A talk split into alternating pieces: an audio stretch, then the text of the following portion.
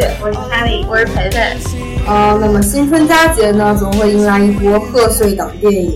还记得小时候最爱的就是《喜羊大电影》系列。那么不知不觉，《喜羊羊》其实已经悄然地淡出了我们这批少年的视野。慢慢的，我们迎来了《唐探》等系列性电影，也迎来了各种各样有趣的不同主题的电影。那么本期节目呢，我们将仅仅代表各自的观点来聊一聊贺岁档电影的观后感。第一部分呢，我们聊的两部电影，主要是因为我们四个人都共同看过。那么首先要聊的就是《唐探》。其实难以置信，《唐探一》已经是二零一五年上映的电影了，这已经是五六年前的事情了。当时我们才多大呀？好久远，感觉好久好久远，初中初中初中的时候都已经啊六年前，我们初中已经是六年前的事情了。那眨眼。对，其实是在二零一五年到二零二一年这段漫长的时间里，唐探电影有了三部，呃，还延伸还延伸出了一部网剧。其实面对这段时间对于《唐探三》的评价，可以说是很神奇啊，有吐槽声、夸赞声，还有对刘昊然、小林心奈的扮演者长泽雅美，啊、野田昊的扮演者福呃妻夫木聪，以及孙天少的那个扮演者啊、染谷将太的力挺声、颜值粉。其实电影的魅力就是在于通过导演的镜头表现出来的内容，给不同的人带来不同的思想碰撞。其实对于《唐探三》，我们四个人有一些不同的想法。嗯，啊我是茄茄。啊，我跟 Harry 两个人对这部电影主要还是就是期待值拉的太高了，所以说看完以后觉得它并没有我们想象的那么好，就甚至有一些拉胯。就是它的最让人难以接受的点就是它的硬广太多了，而且就是这个已经影响到人们正常的这个观影体验了。还有就是它的网剧的人物的穿插，其实有很多观影人员，就像我们都没太看过他那个网剧，他那个人物一出来就感觉很生硬，不知道这些人是哪里来的。对，是这样。哎，对对对对，有这样的感觉，就是在看那个开头的时候，就是什么欢迎来到 Tokyo 的那块儿，就一堆人不知道为什么要打，但但是那个打我感觉怀疑就是跟什么网剧啥的系列有关系。那个那一段开始我就有一些不是那个是因为他们黑帮涉及利益，所以要不让阻止那个唐人和那谁来对，那个是阻止他查这个事情。那个是有一二的元素，没没有？一二我觉得没太有，就是到不同地方的文化，像日本就是黑帮这些商会黑帮。那个跟网剧我当时是以为这个跟第二部接轨，就是他们不是好多全球侦探要，然后互相就是，呃，不想让对方接这个案子，都要自己接，然后所以互相不是那个是那个泰国的那个侦探叫什么杰克贾，对，这个就是就是他是一波，然后那个唐人他们是另一波，就只有两拨就是他们人两个人。哦，嗯，我不知道。就主要是黑帮打斗，嗯，打那个打斗现场就是黑帮的，啊。我也是。然后还有就是他他里面有的梗，我觉得有些神奇，嗯，就是男性女性啊，比较带有一些，嗯嗯，还有就是呃，值班的有一个小护士，不是两个吗，有一个被打的好惨。对，就是被打的莫名其妙，人家也没干干什么，就是值个班儿，人为什么？真的，我一直以为护士上会有反转，就比如说他突然吓醒了，把他们吓一跳，然后他就就跑了呀被打呀之类结果就真的是被打了。那一段真就的没想到然后他也没有交代这个护士最后是怎么样。对，我总感觉那应该伤的不轻。是的，就锤的好惨。很神奇。嗯，而且进出停尸房真的就穿个白大褂就随便进出了，嗯，一下证件也不查。这个就很那个，会不会存在一些中日差距吧？那那边就我我觉得就不管应该没这么不严谨是吧？啊，不管是哪，他这个停尸房这个是挺独特的，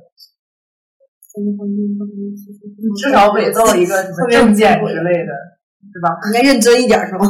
你好歹举个假证让人看一眼。我其实我看《唐探三》之前我没有看过一二，然后我对它的了解就是那种喜剧加侦探破案的电影。说实话，喜剧能和侦探破案这个联合在一起，反而让人挺吸引，所以我还挺感兴趣的在看这些。但是也就是因为这个元素，你就会发现它其实呃就是那个判案的那个环节有很多呃也不是很多吧，就有那么一些点你能看出来它并不是很严谨。但是这估计也是因为它要结合喜剧，它无法做到两者合二为一。但是如果它作为一个系列电影的话，这也算是一种成功，因为就比如说像漫威那样，它它一个它一整个电影，比如说像复联系列的，那它可能为这个电影其中的因素想要铺垫的话，它甚至延伸出来的不只是它之前的单独电影，它甚至还有电视剧的元素，你才可以把它一整个电影看完。这就表达这种系列电影，它需要考虑的因素非常多，所以它其实也是挺难拍的。它能拍成这样，也算是它的一个优势之处。但是破案的一些一些槽点，你又你又不得不觉得它它就是有一点随意。反正我是不不是很理解，就是他当时有一个情节是，因为那个呃就是小梨心奈，这叫什么？对对对，所以他他那个呃杀害那个苏查维的那个那个玻璃，不是最后落留在了那个车上嘛？但是。但是他当时的因素是因为他留在那个车里了，但是那个车被收了，所以他无法把那个销毁。但其实我倒觉得这这一块儿没有那么，就是他只能说是有点牵强。嗯，有点牵强，但是毕竟我觉得他真要是就是想的话，他他没有必要留在那里。但是我也能理解他为了这个破案能够查出来他他有这么一情节，但其实说实话，这个车被。扣了，警察不会搜车吗？我也在这想，个点就很，对，就是这些。而且就是 不能细想。旁人都很轻易的就能去那个车里面找到这个证据，他为什么就不去销毁？对，我而且他还是黑帮，后面有势力，为什么他不去做这个事情？而且这部电影特别特别让人觉得一眼就能看到凶手是谁，就是小林一出来，咱们好像能感觉到小林就是凶手。对，就就比较好。嗯，我是那种比较持中立的那种观点。嗯，就一个是呃，我觉得这部电影它呃开创了一个就像宇宙一样的东西，是一个很难得的，对，就是非常的新新颖，而且另一个就是它将两个元元素，一个是喜剧元素，一个是悬疑元元素，其实融入的还是就是怎么说还是可以的，嗯，就是可能我觉得它这一部这个喜剧和悬疑推理结合的话，还是第一部比较好。就对三部来说的话，还是第一部的水平特别高一点。对对对，就是那会儿的那个成本虽然没有现在这么高，投入也没有这么大，但是就是能看出来是在尝试把一个故事讲好。现在这个有点草率。就是有有一种就是蹭曾经热度的感觉。就是蹭曾经热度这个 IP 毕竟已经成了嘛，所以说就是感觉没那个味儿了。就是他，我感觉他不再用心去讲这个故事了。就是第一部他他将那个推理，他第一部完全是喜剧呢，也特别好笑，就是很多包袱呀，感觉抖的特别是时候。然后呢，他的很多推理的东西呢，就是完完全全是一个就是脑洞很大的一个推理，也可以就是。之前常年也是看那个推理小说，但是由于自己这个逻辑思维不是很好，就是其实多半也没看懂。但是我就觉得这种没看懂的东西才是去值得那种琢磨，就是就是它很有味道，嗯，可以反复去看。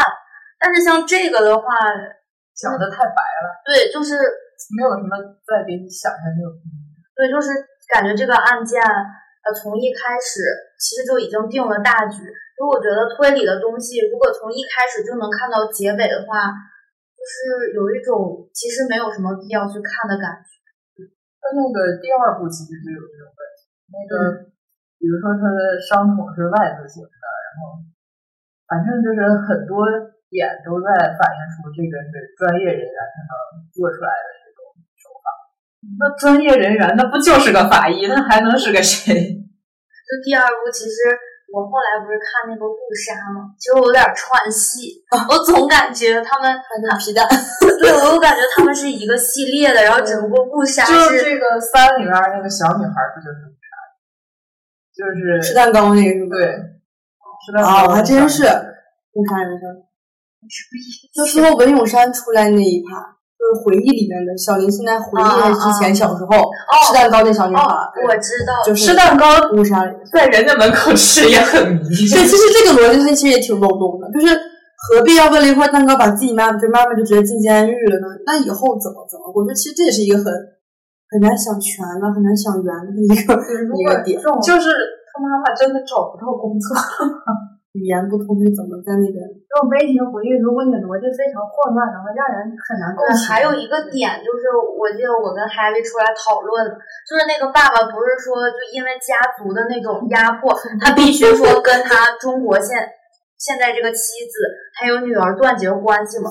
就我心里想的是，你可以断你的，但是之前桂霞那种哭下一气那种，就是明显不想断，特别爱但又没办法断的那种，你完全可以假装断，但是你那么有钱之后，你可以给母女俩一些救济你们。就是我在想，就现在就明的暗的，你好歹提供个工作机会对，以前吧？的婚就从地球上消失。现在养养小三儿都是养的那么明目张胆，养自己原配妻子，你就算再卑微，再没办法养，但是我觉得，不至于呀、我真觉得不至于，我这完全你救济不了了啊，你找不到吗？不可能的。如果你真有心的话，就结个婚像消失一样，这点就让人理解不了。他要真的照顾的话，小林现在就不会杀杀他了，就没有唐探三了。那你又不理解这些是为了演演出来，但是你又不得不就无法接受他这个吐槽点。反正漏洞还是比较多的。其实综合来说呢，咱们就是这个电影细想的话，肯定是漏洞很多。但是要是从宏观的一个角度上来说，还是一个不比较新颖的一个，一个是集喜剧和悬疑于一体的，还有最后那个煽情，就是怎么说呢？感觉还是还是从大的方面和宏观来说，还是一种不错的新的感觉吧。嗯。然后还外加一点小林真的很美，真的太美。然后那个染骨也很那个很祈福俊杰，木聪是吧？对对也挺好啊，他长得也挺好好他长得真的巨帅，真的完你又。开始了，我其实就是要力挽狂澜一下，我是以以一杠三 来来包这部剧，就是觉得这部剧还是很好。其实我跟那个培培刚我就想反驳了啊，还是反驳了 就是就有一些点我就是很很也不说不认同吧，就是我要来搏一搏。就比如说一开始单车变摩托，一开始一开始培培说到的那个呃，这是一部喜剧，喜剧然后探案的那个，就其实他们三个人都提到了这是一个喜剧加探案的一个效果。其实他们三个还主要是想往探案了以及内容逻辑上面的一种升华上面来讲。嗯，那我其实觉得它既然是一部喜剧片，然后应该要与时俱进才对。没有发现吗？就是近几年这些偶像，不不是偶像，这些喜剧演员们越来越少，他们的包袱越来越不好笑。大家都在吐槽他们的啊没有包袱呀，什么都抖一些奇怪的东西，或者是说怎么退退出了退出了这个演喜剧的行列。其实随着人们这个喜闻乐见的文化越来越越来越高吧，越来越呃就是完善，越来越丰富，其实人们的笑点我感觉也在不断的变高，所以很难再抖出一些大家都都笑的一些东西。所以为什么他会说一些荤段子呀，或者是说一些大家都在吐槽的说对女性的不尊重这些的段子，是因为这种 雅俗共赏的东西，大家可能真的就都会笑。但它里面的确是什么，就到了他们那个就在街上游行那一段，那些对女性的一些不好的一些事情，觉得的确是可能不太这个地方需要改进。但是为什么我会觉得《唐探三》依旧很好看？是因为它整个音乐配乐很，我觉得很好。对对对，包括第二部它那个我那个 Welcome to New York 那个简直绝了，我觉得。梅梅那个就对梅梅特别强梅梅那首歌一出，就整个人鸡皮疙瘩就起来了。就是就你说配乐这个，我有一点想到，就是 就是那个强奸犯，他最后不是把那个呃有空人演的你像说 On My 秦 Way，风，秦风啊，秦风嗯引到那个下水道那个，哦，对，然后他那个啥，不是他那个 就是最最后下场就最后那个就是说推他不是下去了吗？的那个演员他在下去那一刻他是笑着的，而且就是那个配乐配的，呃，整个当时整个鸡皮疙瘩都啊那会儿配的是吧？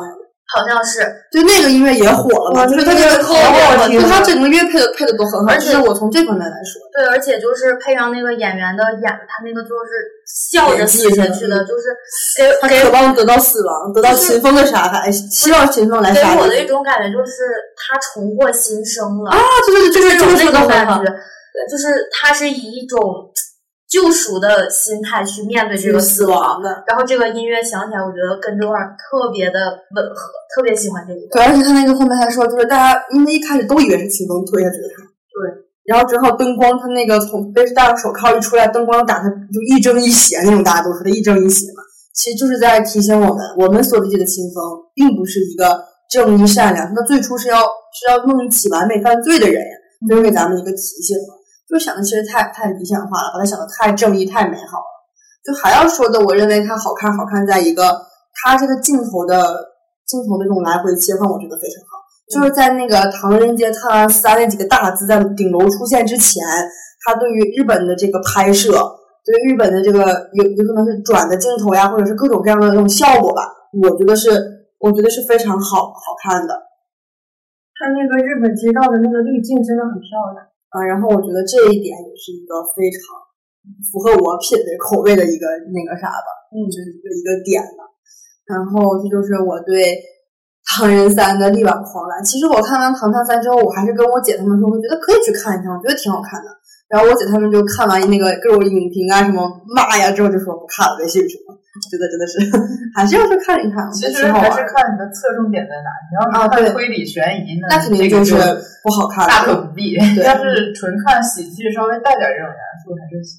嗯，对，就是你看你什么角度，你比如说，我就比较追求的是那种可能情节这一片儿，我可能没有说那么喜欢这种探悬悬疑探案的这种，我就比较喜欢那种轻松一点的电影，然后文艺片儿电影，然后这种音乐再又很符合我，然后再配上那个场景，我觉得就是对我来说就是一个网站。我觉得这个片子看到现在，它是比较那种合家欢、全家桶的、全家桶式的一个感觉。嗯，就感觉呃，所有人都可以去看，都可以入手的一个电影。嗯，是这样的一个感受。我还是很期待他那个，他们都说最后放烟花那是强行煽情，然后他们觉得没有煽情的元素存在，我都感觉没有 get 到煽情的点。就是一般人在看烟花啊，挺好的，然后直接切到那个伦敦，对，都挺好，就到那个伦敦了。反正下一部电影出来，肯定还是会去看的。反正因为我期待值没有啊，对，那么高。我觉得我觉得《唐探三》好看，是因为我觉得一开始就没有期待值，所以它对我来说就是没有想象中那么好，也没有想象中那么坏。就我对任何电影，其实前期的这个宣传我都没什么了解，所以就导致我可能看电影就是觉得还还还行，还可以。可能我们就是把期待值拉太高了。对，你们可能拉太高了，而且而且而且，前线和那个 Happy 他俩就属于那种喜欢探案那种，就是逻辑性很缜密的那种。你们三个都喜欢那种逻辑性很缜密的，我觉得我觉得是这样，就内容和逻辑性都是比较完善的那种电影。漏洞还是对于你们三个有点有点大。那么其实除了《唐探三》，我们共同看过的电影还有一部就是《你好，李焕英》。我最近就看过很多豆瓣的影评以及公众号啊，他们上面就分析今年的这个贺岁档电影。其实不难看得出来，这个《你好，李焕英》就绝对是今年的一匹黑马。那么对于这样一部上映七天票房就突破三十亿的电影来说，它绝对是有它的出色地方。那么抛开这些票房也好，评价也好，我们从自己在电影中真正感悟到的内容细节出发来说，《你好，李焕英》究竟给我们带来了什么？我觉得《你好，李焕英》它的成功就在于，它是戳进了人们心中最柔软的那一块儿。就是对于亲情来说，人们就不管是在什么样的家庭长大，都会或多或少有一些感悟。嗯，而且这个随着年龄的增长，后面肯定会有至亲的人去世嘛。嗯，刚说那个就是它这个是由原来的小品改编的嘛，对对对对，就原来看那个小品的时候，看一遍哭一遍。我也是，小品哭的比电影惨，我是。小品它是最后就那个歌儿一出来，对对对对对对我也是。而且他那个小品和电影的设定还是有一些不太一样。对，嗯，我最开始以为它可能就是呃单纯的小品的延续，但是看了电影以后发现，添加了一些新的，对，还是有一些比较有意思的。你看那个包袱铺的都比较自然，就笑的不尬。对，对，有点真。这部电影我也是跟唐三三差不多，我也是看见零秒级我没看过那个小品。然后我当时选这个电影的时候，我以为它是纯喜剧，因为我看到贾玲身上，我以为是纯喜剧。没想到吧？小飞给你来个大的，真的没想到。绝了，姐姐。然后我我觉得这个电影让我很喜欢，就是它那个反转啊，虽然这个反转应该大部分人都很喜欢，就是当时他的贾玲穿越过去以后所做的一切，都是为了他他里面的那位母亲嘛，就是想在他青春的时光为他做一些什么，让他开心嘛。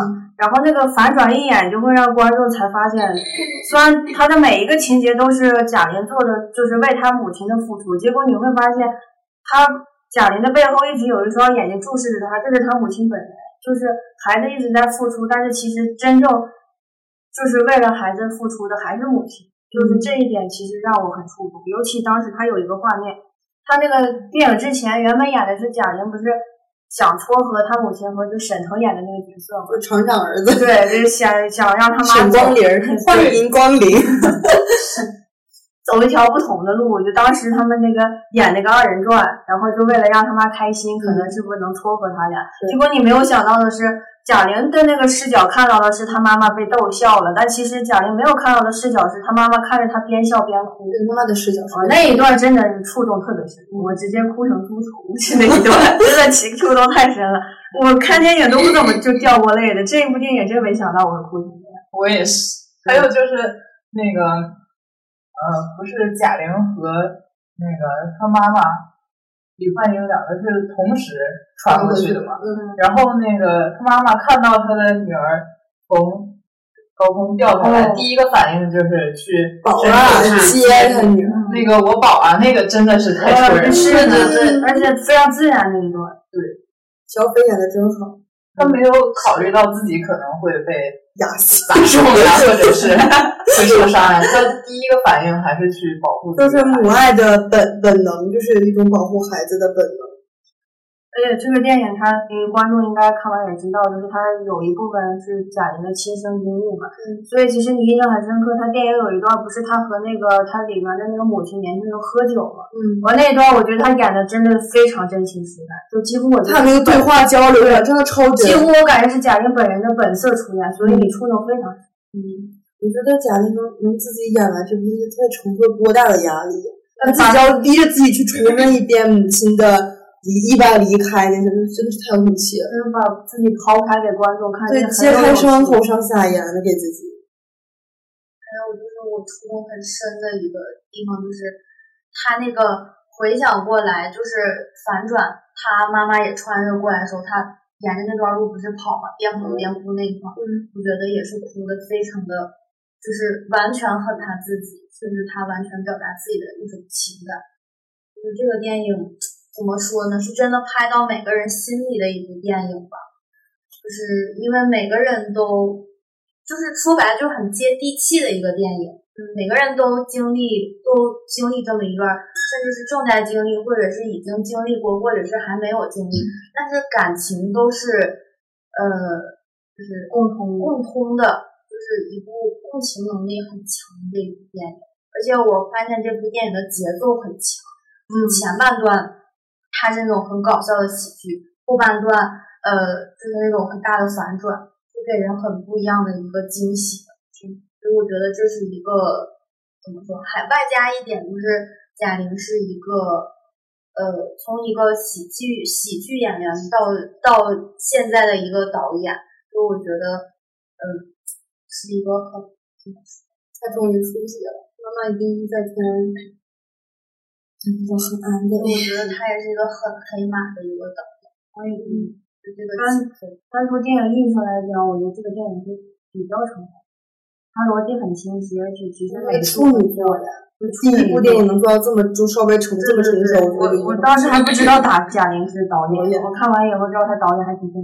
嗯，其实对于我来说，这部电影就是有点期待值有点稍微过过高，就导致我当时去看电影的时候，我也我也我有，我也有感感触深，但是可能就是没有那么大的感动或者是怎么样。但是不就这并不代表我冷血啊，就只是说可能对我的那个戳的那个感觉不是很能戳的动我，就是没有那么强，没有那么强烈。嗯，但是我也有哭的一些点，就是很奇怪。我哭的点有两个，第一个就是在最前面，他们打排球，还有之前他妈妈年轻的一些一系列的活动，就让我想，其实母亲在成为母亲之前，她也是一个女孩，她有自己自己的青春，她有自己的那些一帮朋友，跟他们围着电视机啊，吃着面，然后一起啊进球了进球了这种感觉，就是就会想到咱们现在也是一帮人都在一起，然后聊天怎么怎么样，我们的青春，我们的一些快乐的点，一些辉煌的时刻。他妈妈也是，就咱们每个人妈妈都是，就是这个让我觉得他们成为了母亲有了责任，所以他们也失去了一些这种这样的一些机会，就玩闹啊这样这样的一些青春的碎片的一些回忆，觉得挺触动我的。然后边打排球边配那音乐，然后我就在边哭。然后第二个第二个点就是贾玲吃着肉包子，然后往回跑，就是一个大反转，开始揭秘嘛。揭秘就是她妈妈其实也穿回去了，因为缝那个补丁。从这开始，然后我也有有感触，觉得觉得其实你是想让妈妈开心，但其实妈妈就是有你她都已经很开心了。就是这部电影最让我感觉到母爱的伟大的伟大于在于你不用多好，你是我的女儿，你健康快乐你就好，就是不求你。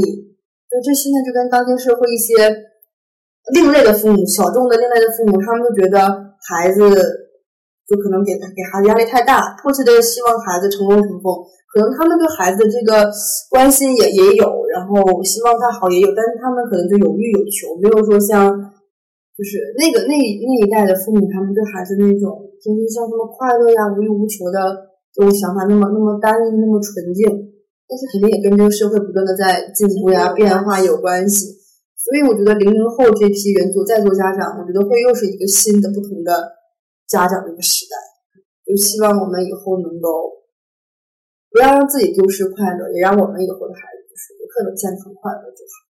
呃，小白刚刚说的，我有一个也是感触很深，就是希望自己的孩子健健康康、快快乐乐。就是你说，呃，其实家长最快乐的就是你的存在。其实他，嗯，不需要怎么样，就是有的时候吧，因为我学习成绩不是很好，有的时候也会给家长带来很多麻烦和不快乐。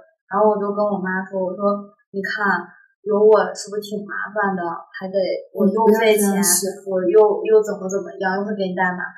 然后，但是我妈就她就嗯，就是我俩开玩笑嘛，她就说，嗯，其实呃有你有你是有你的快乐，没你可能就没有像现在这样快乐了。就是虽然说是一句玩笑话，但是细想的话是一句很温情的话。挺戳人泪点的。他不在乎你是什么样的，他只在乎你是他的孩子。对，这就够了。母亲也是第一次做母亲，孩子也是第一次做孩子，就是彼此相互理解。对，就是我觉得那些没有生在很富裕的家庭里面的孩子，不要去抱怨自己的父母，呃，是多么普通的一个人。他就算是再普通的一个人，他也把他全部的爱和所有的爱都给了你。就像你和李焕英里面，就是他极力的撮合他妈妈，呃，跟那个沈光林，可能跟跟沈光林真的会有，呃，就是物质上的东西不缺，但是可能他妈妈也并没有生活的那么快乐，也许就是又是另一种人生，另一种不一样的生活，但是也许没有现在快乐。对你这样提醒到我，就是之前还没大揭秘之前，就是小斐那个里面的李焕英的扮演者，他拿着那个就是结婚被四案结婚证不出来，就是你怎么知道我这辈子不幸福？真的就是一个伏笔。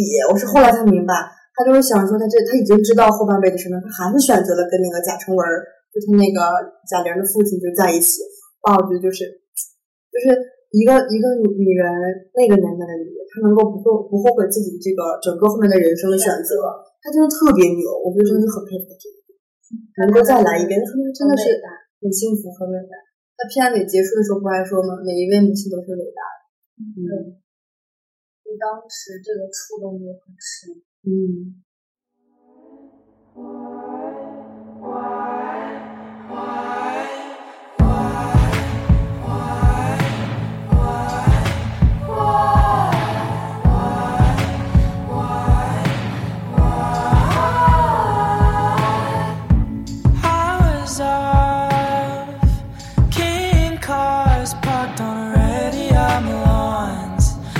这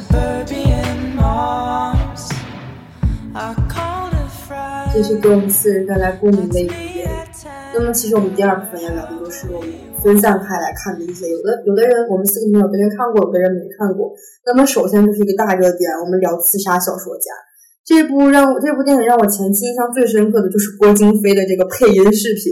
我们当时都以为这个郭京飞会会出来演演角色，结果他是完全程没有露脸儿的，演那个眼睛，演那个眼睛，这叫黑甲，好像是叫黑甲。多可爱。对，然后没想到京飞哥真整场电影都没有露脸，然后让我觉得很有必要讨论这部电影，是在我们前几天微信聊天的时候，发现对于这部电影的碰撞感受其实很大很大。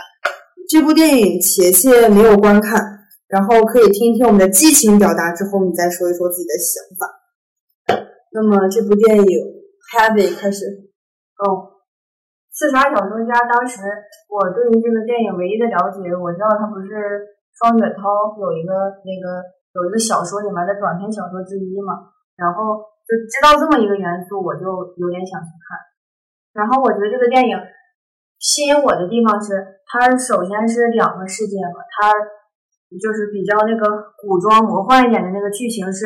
呃，空文陆空陆空文这个作家笔下的一个世界，所以它其实现实和这个小说世界交替相演的。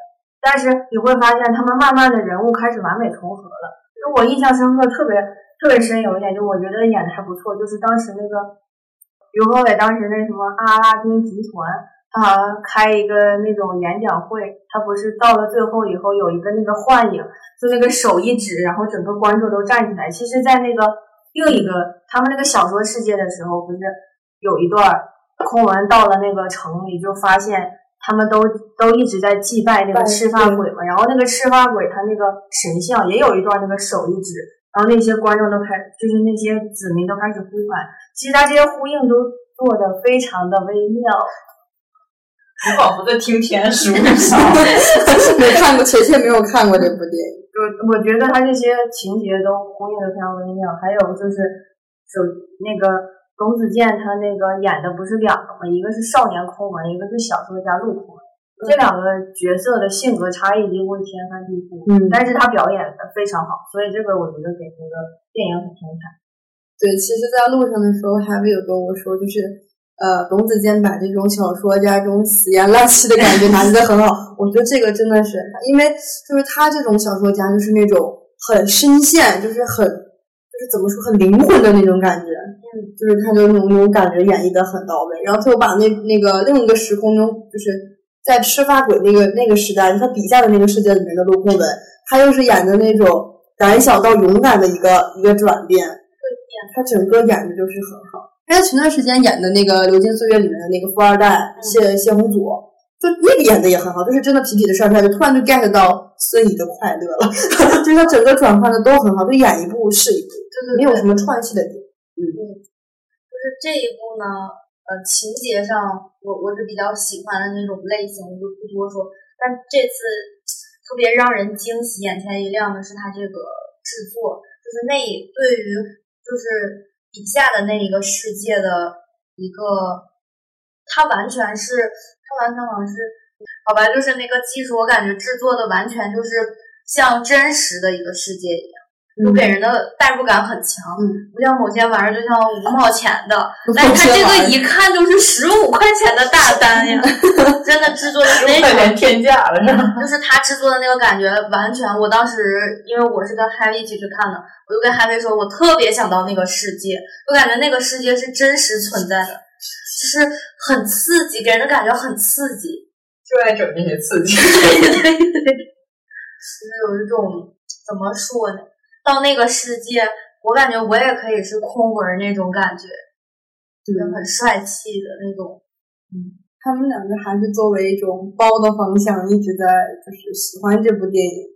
那我可能就得相反的方向来说一说。你说完了吗？哦，还有一个啊点，好的好的你先说我觉得那个既是个包袱，又是个尬点，嗯就是最后最后就是雷佳音他他演的那个角色，就是陆空儿已经进医院了，他他他他突然给你整个大的，对，我给你整个得又整个大的，整个大的，带劲儿的带劲儿的开始打击。加特林，对加特林蓝火加特林别看。我说这种是咋来的？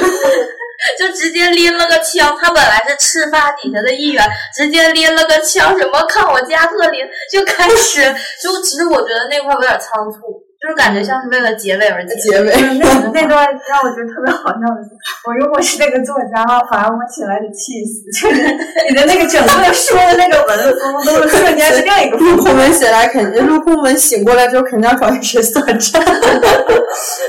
就是最后那点我感觉有点仓促，但其他的我还是蛮喜欢的。我也是。而且我通过这个，我对杨幂的那个就完全改观，我觉得她特别飒，就是完全是那种御姐，哎，超 A 的那种那种御姐那种。御姐，完全爱上他了。其实我一直都很喜欢杨幂。然后我们俩来的路上还在说她那个抽烟的那个镜头超杀人，就是超杀我被电到。大长腿，然后打架的那个超级干干呢脆。是的，对对对。而且他，我一开始以为他是一个大反派，结果他是个就是很善良、很正义的一方。他也有自己悲惨的一些命运身世。对，他也是被那个雷佳音饰演的那个角色找找了六年嘛，也是被感动到了。他因为他自己是被抛弃的孩子。那么这部电影为什么我觉得我要从反方向来来说说它？是因为因为对这部电影我是完全零了解，就是我当时看这部电影是一个偶然的机会，就完全之前没了解过它，包括那原著小说什么的我都不知道。哦，我也是。然后我就去看了，然后就开始懵，一直懵，一直懵。然后后来慢慢清晰了，其实我也没反应过来，到底在讲什么。看完了我都没反应过来，就是后来慢慢慢慢慢慢才明白过来到底讲了个什么内容。他比较杀我的，就是比较戳我的一些地方，就是很少，但是也有。就比如说这个父爱这一趴，我其实一开始以为他会讲整部剧都是在讲那个，就是走走就是被拐卖的儿童，我以为他整部剧都在强调这个，最后其实后面也也不太是全部讲强调强调这个的。但是他这个父爱表现的就又又很好，又很到位。嗯雷佳音演的真的，他们真的全员演技在线。于和美演的真的很好。对对，他们演的都特别好。然后我觉得就是印象很深的一个画面就是下雨了，哎是天亮了，然后下雨了，那帮吃发鬼的那些就村民们不是就是过来要抢画、抢字，要杀那小女孩嘛。然后那个女孩拿出来一幅跟妈妈爸爸画的吧，那个那个画谁画的我忘了，就那幅画，我觉得那个那个景好美，就是咔定在那儿，就是一很好的一幅画，那一帧特别好看。然后后来也是那个人来了之后激发出来那个就是那个胆小的那个空门，就是笔下的那个世界那个空门，他不是被就勇敢起来了嘛？然后他就能控制那个郭京飞演的那只眼睛了，黑甲，他也能控制他。这个这这点还特别好看。然后还有就是那个红衣服那个赤发鬼的手下，听到那个小女孩吹那个笛子，不是过去救她嘛？嗯，那一段也特别感人。然后他跟他爸，就是网上有人说他跟他爸不是头头碰头，然后不是那个赤发鬼里面的体液，然后摸那个雷佳音的脸，那段他们是即兴发挥。哦，是他那段是没台本没台词的，就直接导演就说这段不要台本不要了，台词不要了，你们俩即兴发挥。那小女孩发挥的真好，雷佳音也也接的很好，抢到是没有对，就是演的是真的好，他们演技是真的行。我好像也没从反方向说什么，我好像还在夸奖他。嗯，这部电影其实也挺好看的，其实后来回味，就是然后我是觉得，作为一个小说改编，然后还是这种悬疑类型小说改编能改编这么成功的，我觉得真的是很难得，很难得。嗯，特效不跳细节很难。它特别好看的还有就是那个赤发鬼不是要出发干另一个村子嘛，就是指指那个村子，然后就有一堆龙灯笼、火灯笼那几个龙飞出来，那个也很好看，就是就是很好看。没想到今天最好笑的点就是一个特效，还有那个摩野呃博一博摩托什么单车变摩托，哎，那你现在可以发表你的意见。听完我们三个人对他的讲完，你你对这个电影有什么一些我还挺想看的。挺想看的是吧？可以去看。成功被带入坑，嗯，就是反派死于话多，比如施大主也是死于话多，不停的唠嗑。我要跟你慢慢的玩一玩，其实 他要是真的打一手就能碾死。那就是其实他还手下留情。现实生活中那个于和伟演的那个病态的感觉实在是太戳人了。那个发型一整，表情一上来，完了，培培，你是三观，你是三观跟着五官走吗？我天，简直被刚刚这个跟着于和伟走，简直被这个老男人拿捏的死死的。哎，我当时看也很震惊，他都不说话，病态感就非常强。嗯当时我是入他的坑，是看那个巡回检查组，嗯，当时我就觉得他是一个贼正义、贼帅气的一个一个怎么说？检察官呃检察官。当时那里面韩雪演的演的那个角色，不是也被这个检察官拿捏的死死的吗？然后呢，爱上了他吗？对对对，就就是喜欢他，暗恋吧，算是。哦，原来是 这样啊，单向有就是其这个实也稍微有一点点，有有些双向吧有，一点点。但是吧，还是很隐喻的双向真的，好期待衍生，然后那你个，又行了呀！但是当时当时完全就是因为喜欢于和伟，我想去看这个，就毫无杂念的那种想去看，喜欢他的那种。结果发现他这个病态演的真的是太到位。他演的那个上扬哦，我也想说，那个来这里面是古装和这个刺杀小家又是完全两个极端，对我觉得这演极端演的很好的演员能抵抗。他他也是国家一级。嗯，不知道呀，我还真不知道。对不起啊，我这真不知道，听听众们你就是听一下，听这个不行。你搜一搜，我又不是口。对，太喜欢。他那个《山羊赋》里面那种老谋深算那种感觉，嗯就是嗯，很有城府的。嗯，那这这两部就是我们有的看了，有的还有一部就是第二部我们要说的就是就是这应该大火但却没有大火的一部电影，就是《人潮汹涌》。我跟培培两个人去，啥培？对不起，我跟琪琪两个人去看的。我跟琪琪两个人去看的，然后再见，不跟你看了。啊，对不起，口误口像老口误，你一定是饿。我跟姐姐去看的那个《人潮汹涌》，但是我俩的感受就是天差地别。来吧，姐姐，你先表达一下你的感受吧。我对这部电影其实我觉得它有点太中规中矩了，我不是很喜欢这种就是比较寡的电影。就是你喜欢有惊喜、有彩蛋那种。倒也不是，就是你的情节好歹有一个点能戳到我，对吧？就我觉得他他有点平，那个感情线就很莫名其妙。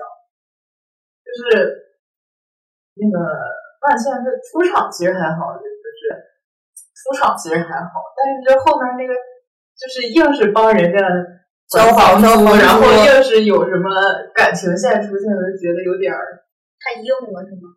就是有点儿其实也不硬呀，你想他他付房租那可能有点硬，但是后面他那个老找他是因为他想出书，他想是通过他是找想有灵感呀。那个故事来写，但是一不小心就暗恋了。对，就是有点神奇。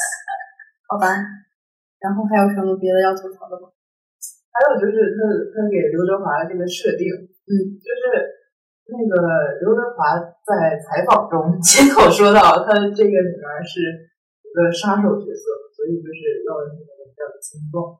但是他在电影里面就完全没有体现到那个杀手的这个他的一个能力，能力，就比如说他的打戏部分呀，就设定的就很弱，就你好歹抵挡一下，对吧？好歹回两次手是吗？对你虽然打不过那么多可能，但是你好歹你挡两下，他就直接就被揍了。他那个时间被装麻袋了。但是他装麻袋之前为什么不能抵抗一下？就是连形式都不他是被他是被从后面偷袭了一下，偷袭完直接被塞麻袋了。不是，就是整体来看的话，他那个设定有点像不是的，其实你说吧，我想不是因为他他他其实还没来得及发挥就被装麻袋了，然后装麻袋之后他就已经被打得很惨了。他后期又要去那个那个剧院，那荒废的剧院，他要去救那个儿子。其实儿子早回家了嘛，他去救那个儿子的时候，他就已经被打得很惨了。然后后来他又已经失去了一部分战斗能力，然后那个女人又带了一大帮人上去又要打，然后他又要保护两个弱鸡队友，就 是他整个人都被打得很惨。可能也是的确跟一些正常的那种打戏设定也不太一样吧。反正每个人的感受不一样。那么我我觉得这《人潮汹涌》这部剧啊，我觉得好看，我还落了那么两滴眼泪，是因为什么？是因为我这个人就是特别容易因为感人的文案而而突然就被戳到那种，就是中间和结尾都有一句话，就是这辈子人潮汹涌，感谢遇见你，我一下子就不行了。其实这部剧我觉得最最最觉得最惊喜的还是肖央的演技，他演技是真的好，尤其是在剧院那段演那种。演自己就是自己先生的时候，就演的真的是一半有血脸上，一半没血，那段演的真的很炸。心里一直演的也很好。但是最大的一个 bug，我觉得就是他们弄那个假血包没有血腥味儿。啊，对，其实我都没想到，结果后来那女人一说，对呀，没有血腥味儿啊。他前面还提到了那个那个，就他们家的那个鸭血为什么好吃，啊，所以他对这个血腥味儿应该啊，又是一个伏笔哈，真是，我还真是，哎，真的有可能是一个，我觉得很像一个伏笔。就是说，我对人潮汹涌最大的感觉就是那行，那那那一句话，那个中心主旨，我觉得很好。还有就是那个这部剧，它还在表明一个老艺术家对一个后辈的一个传承，就是关于演员的自我修养这个东西。就就跟那个肖央演的那个角色都说嘛，说如果你看完了多少多少页，你就会知道什么什么什么什么，是一个老辈对小辈的一个传承，关于演绎的东西。然后还有一个地方很戳我，就是我想想。其实还有一个点很戳我，啊，就是呃，刘德华演的那个角色不是失忆了嘛，然后他就完全认为自己是那个陈小萌，就是肖央那个角色，然后他就在完全失忆的情况下，他还是没有忘记就养成一个杀手的那些习惯，比如自制呀，喜欢记录呀，认真分析呀，就那种把家里收拾的很干净呀，去条条都很条条井井有条那种感觉，我觉得这点也很也很就是感觉音乐配上音乐起到了很大的作用，就是整个自律的那种感觉。嗯，他想要积极的把演员演好，虽然他是一个杀手。然后他也想积极的工作，就跟陈小萌的角色完全是不一样的。肖央现在是高智商杀人犯的那个，设定不是，它里面的设定不是杀人犯，是一个很颓废的 N 线演员吧，跑巡演的一个设定。哦，就是巡演能接不到的，对所以他一下有了刘德华那个钱对干上的。对，所以他一下有了刘德华的那个身份。他虽然报的是个身份，但是有钱呀，他就拿那些钱开始放。他其实其实本性很善良，因为他拿到这些钱，第一太缺钱了。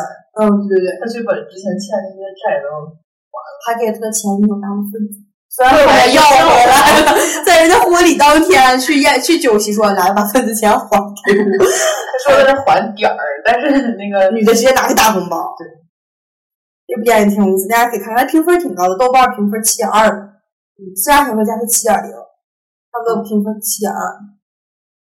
刘德华这本嗯，老老男人，总结一句，我对他的期待值为两颗星。是我们想的不够丰富嘛？主要聊一句中规中矩，可能就把你灭。确实是，对他一句中规中矩把我给 这是一个会拍的电影吧？拍的是日本日本的电影。嗯，我发现小白今天各种那个力挽狂澜，各种力挽狂澜，挽不回来呀，没有用。主要可能我的点跟大家都不太一样，你就像从这部电影，你们是包的，我是反的，你们是反的，我是包的，就很奇怪，就对这个点不太一样。那么其实这几部电影我们就说完了，嗯，那我们四个都还没有看的一部电影就是《弑神令》，但我个人其实还是蛮期期待这部电影的，就因为它的主它那个宣传的那些演员就是陈坤和周迅的一个合体，我超级期待。还有就是沈月的那个古装的那新的造型也非常好看，但是对于这部电影依旧是褒贬不一。但我觉得这也是它很有很有意思的这个地方。电影的好好坏坏呢，其实没有那么简单，我觉得。千万不要因为你看到的某一条评价而打消了你去看一部电影的念头。好好坏坏呢，都是个人的看法和意见，相信自己的眼睛和内心，我觉得才是最重要的。嗯嗯，啊，那么这就是我们本期关于贺岁档电影的一个观后感内容。那么我们下期再见，拜拜，拜拜。